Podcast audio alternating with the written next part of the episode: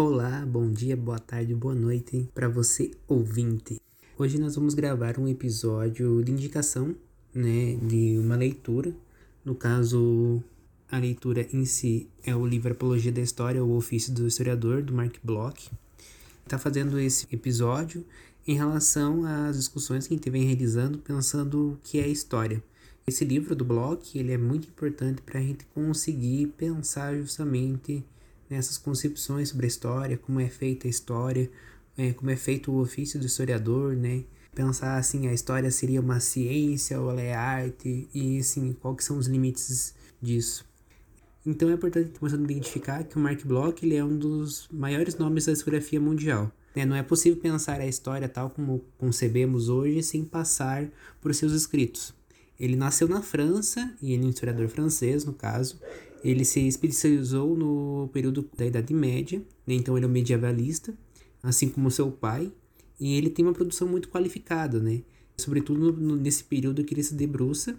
A gente pode citar algumas obras que elas são traduzidas para o português, como Os Reis Taumaturgos, A Sociedade Feudal, que ambos falam justamente né, do período do medievo, e temos ambas duas publicações que foram é, publicadas postumamente, que no caso é o livro A Estranha Derrota, ele analisa justamente a derrota da França para a Alemanha nazista, né, e a ocupação é, nazista na França, e o Apologia da História, o Ofício Historiador, que é o livro que vamos trabalhar nesse episódio. É importante ressaltar na biografia do Bloch que ele vai ser um dos combatentes do exército francês na Primeira Guerra Mundial.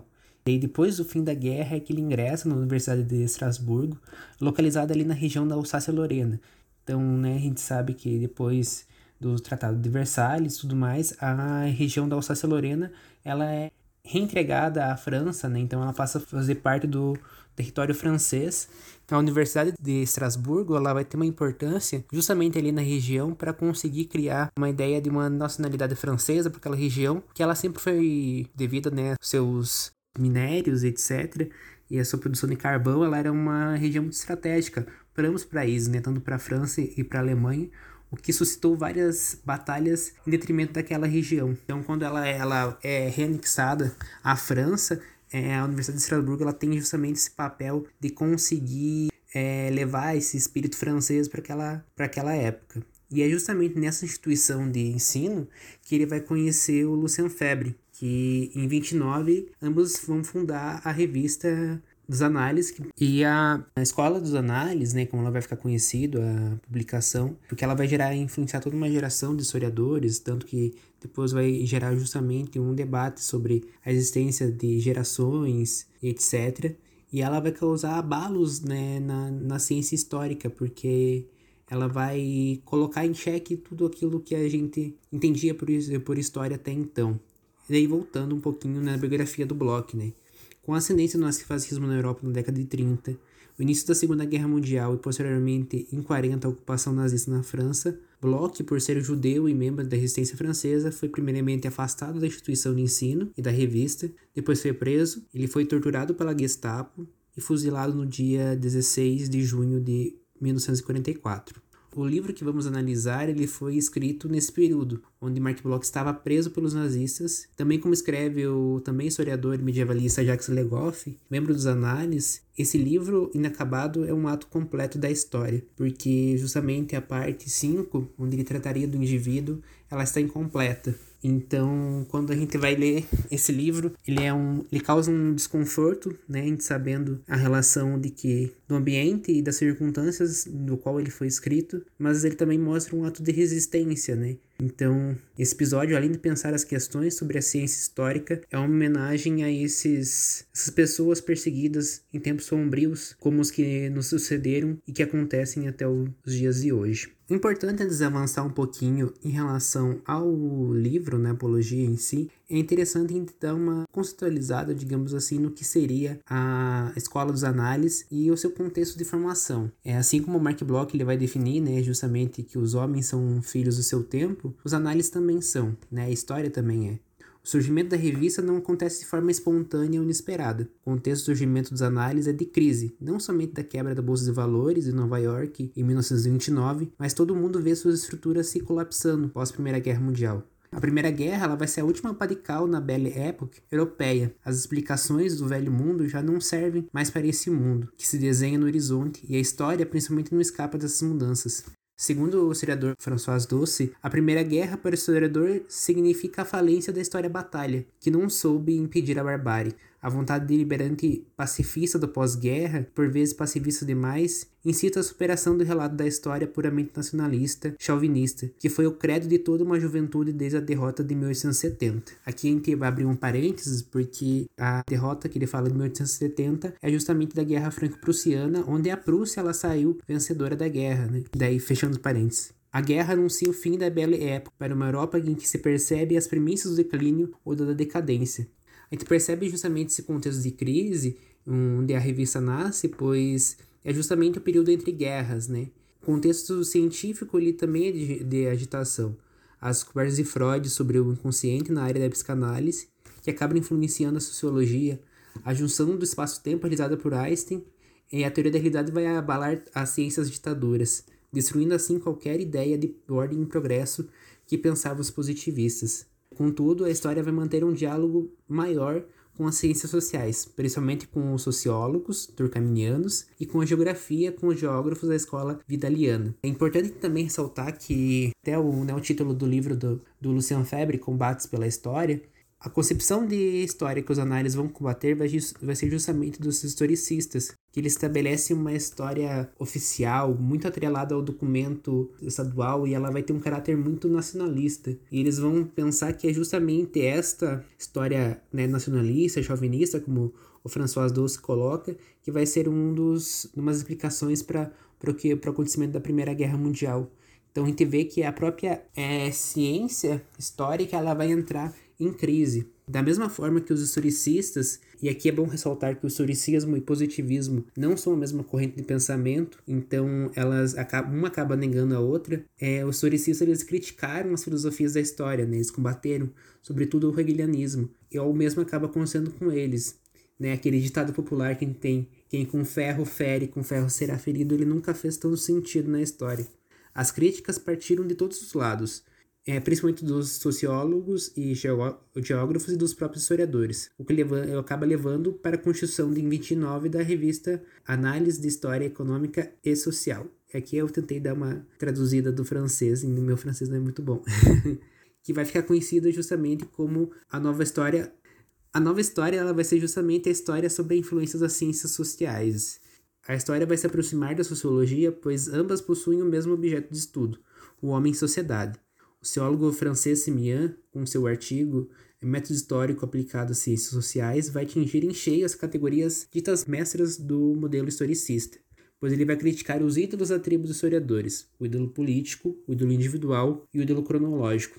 Segundo Doce, Simian então convida os historiadores a passar do fenômeno singular para regular, para as relações estáveis que permitem perceber as leis e os sistemas de causalidade, convida-os a deslocarem, enfim, sua observação do individual para o social. Já os vidalianos, os geógrafos, que também têm o homem como objeto de pesquisa, vão proporcionar à história uma ampliação do que seria a fonte histórica. Estes geógrafos vão mostrar que as paisagens também fazem parte da história humana, privilegiando os espaços rurais e entretenimento do urbano. Os geógrafos vão permitir que os historiadores saiam dos arquivos e respirem ar puro, o que seria uma heresia para Rank, que é um dos principais expoentes do historicismo. O papel brilhante dos análises foi justamente pegar essas críticas feitas ao modelo historicista e as mudanças que estão acontecendo na ciência como um todo, organizar e realizar uma síntese de tudo isso em seu programa. O programa dos análises vai se basear em cinco pilares: a história-problema, o fato histórico como construção, ampliação do que é entendido como fonte histórica, a interdisciplinaridade e a história total. E esses pilares é eles que norteiam a pesquisa histórica até hoje. O livro de Bloch, é, Apologia da História, ele vai tratar bem algum desses pontos defendidos pela revista. Vamos dar uma olhada no livro, principalmente com a história problema, o fato histórico como construto do historiador, a ampliação do que seria a fonte histórica e a interdisciplinaridade. Quando começamos a ler Apologia da História, uma das primeiras coisas que o Bloch vai fazer é justamente redefinir conceitos de história. A gente pensa que a história é uma ciência que estuda o passado. E o Bloch ele coloca isso totalmente como errôneo, digamos assim, porque ele vai definir que a história justamente é a ciência que estuda os homens do tempo que o passado ele não tem como ser citado como tal porque ele já se passou. O que a gente tem desse passado são vestígios e esses vestígios são que são a fonte do historiador. Aí pensando assim que um paradigma só deixa de o selo quando um novo surge em seu lugar, é isso que os análises vão realizar com a história problema, uma quebra do paradigma historicista sobre o tempo, em que a reflexão do historiador se encontrava no passado. Agora o historiador parte de um problema no presente, uma pergunta, por isso história problema, e se volta para o passado, onde busca visualizar se o problema ocorreu antes e se ocorreu qual foi a saída para tal. A relação não é mais passado-presente, mas sim presente-passado. Essa compreensão mostra que o passado está em constante construção construção, pois cada geração vai possuir novas perguntas para fazer e esse passado decorrente de novos problemas do presente. O problema é o começo e o fim de toda pesquisa histórica. A história é cientificamente conduzida, realiza as duas operações que se encontram à base de todo trabalho científico: formular problemas, construir hipóteses. Outro ponto é que nem a história nem os fatos históricos estão dados, ambos são construídos. É justamente quando o historiador reabre o passado que o fato é construído com a ajuda das fontes. Ao contrário dos metódicos que acreditavam que o historiador conseguiria resgatar o evento tal como ele aconteceu, a nova história está ciente dessa impossibilidade. O ponto que mais vai divergir entre historicistas e a nova história é justamente a concepção sobre fonte histórica, documentação. Para historicistas, somente documentos oficiais seriam da seara do historiador. Para os análises, todo documento que é vestígio da ação humana é fonte para o historiador, desde documentos do Estado até materiais arqueológicos, poemas, peças teatrais, entre outros. Segundo Reis, o historiador tem como tarefa vencer o esquecimento, preencher os silêncios, recuperar as palavras, a expressão vencida pelo tempo. Inclusive, é, nesse sentido, a gente tem um dos principais capítulos da Apologia da História, que é justamente a crítica, onde ele coloca algumas questões. Por exemplo, que os historiadores ele tem um compromisso com a verdade, né, com suas fontes e etc, mas que eles não devem, digamos assim, excluir uma documentação porque ela foi falsificada ou etc. E aí ele dá o exemplo da doação de Constantino, que foi um documento forjado pela Igreja Católica dizendo que Constantino tinha é, deixado, né, Império Romano como herança para para a Igreja Católica. Aqui a gente pode usar uma, um exemplo mais próximo à nossa realidade, que é justamente o plano do Cohen. Em 1930, 1940, a gente tem a Era Vargas. E um desses dos acontecimentos que vai acontecer para justamente a instalação do Estado Novo é justamente o Plano Cohen, quando um documento é forjado, né, pelo Estado brasileiro, ali pelo governo brasileiro, falando de uma ameaça comunista que o Brasil seria invadido por comunistas para destituir o poder e esse foi o argumento utilizado para a instalação do Estado Novo, né, o que ficou conhecido como o golpe dentro do golpe. Segundo os historicistas, nós não poderíamos analisar essa documentação porque ela seria falsificada.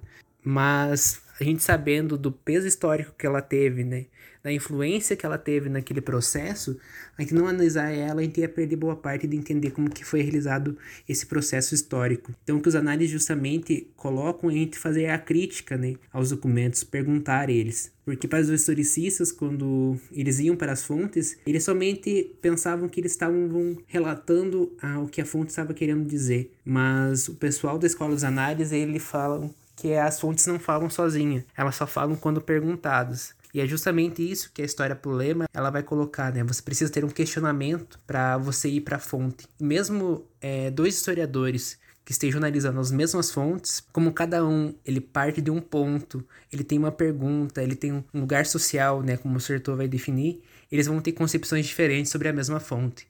Então isso que é o interessante trabalho do historiador.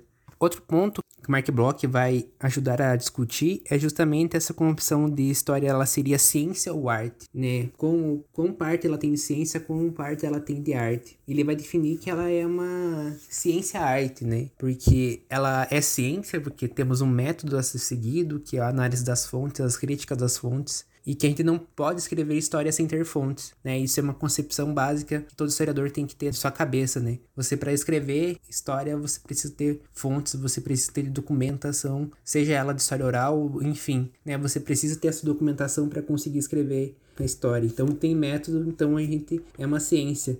Também não podemos esquecer que a história, ela também é arte, principalmente pela sua escrita. Pensar que justamente, né, a gente está escrevendo para outras pessoas e que muitas vezes elas não são historiadores, então a gente tem que gerar justamente esse apreço, esse, esse apego ao que está sendo escrito. Outro ponto que o Mark Bloch vai deixar bem evidente em seu livro é a importância da interdisciplinaridade da história com outras disciplinas, né, principalmente relacionadas às ciências sociais, como sociologia, geografia. Contudo, ele coloca que é importante a gente justamente pensar que não devemos embarcar e se perder nessas, nessas ciências, né? Mas a gente ter sempre em mente, né, que a nossa diferenciação entre elas é justamente a duração, o tempo. Porém, não é só com ciências sociais e geografia que os análises se associam. Também se encontra a economia e a antropologia, que acaba gerando ciências compostas, como a história social, a história econômica, a geohistória, entre outras. A contribuição de Bloch para a história é muito vasta, né? O Apologia da História, toda vez que você lê e relê ele, você encontra novas questões para se pensar. Ele é um livro de extrema importância, tanto que é um dos livros mais lidos pelos é, graduandos em História, tanto de licenciatura como em bacharelado. Aqui a gente tem algumas referências que a gente deixa. É a própria Apologia da História, do Mark Bloch. A gente também utilizou História em Migalhas, do François Doce. O História entre Filosofia e Ciência, do José Carlos Reis e ou a Escola dos Análises do Peter Burke para construir esse episódio. A gente indica muito, né, a leitura desse livro porque ele tem mais coisas do que a gente discutiu aqui, que é importante a gente perceber. E a leitura dele sempre é, além de prazerosa, ele traz muita, muita bagagem, né, teórica pra gente. Então a gente deixa, indica, né, justamente esse livro. E a gente agradece a todas e todos que ouviram esse episódio. A gente também vai pedir para vocês seguirem né, o nosso podcast, em qual plataforma você esteja ouvindo. Também nos seguir nas suas redes sociais, né? Se você digitar tanto no Facebook como no Instagram, Pet História EPG, você consegue achar nossas páginas para conhecer mais nossos projetos que temos além do podcast. E a gente agradece a todos que ouviram. Muito obrigado e vamos continuar na luta por uma universidade pública gratuita e de qualidade. Obrigado, pessoal.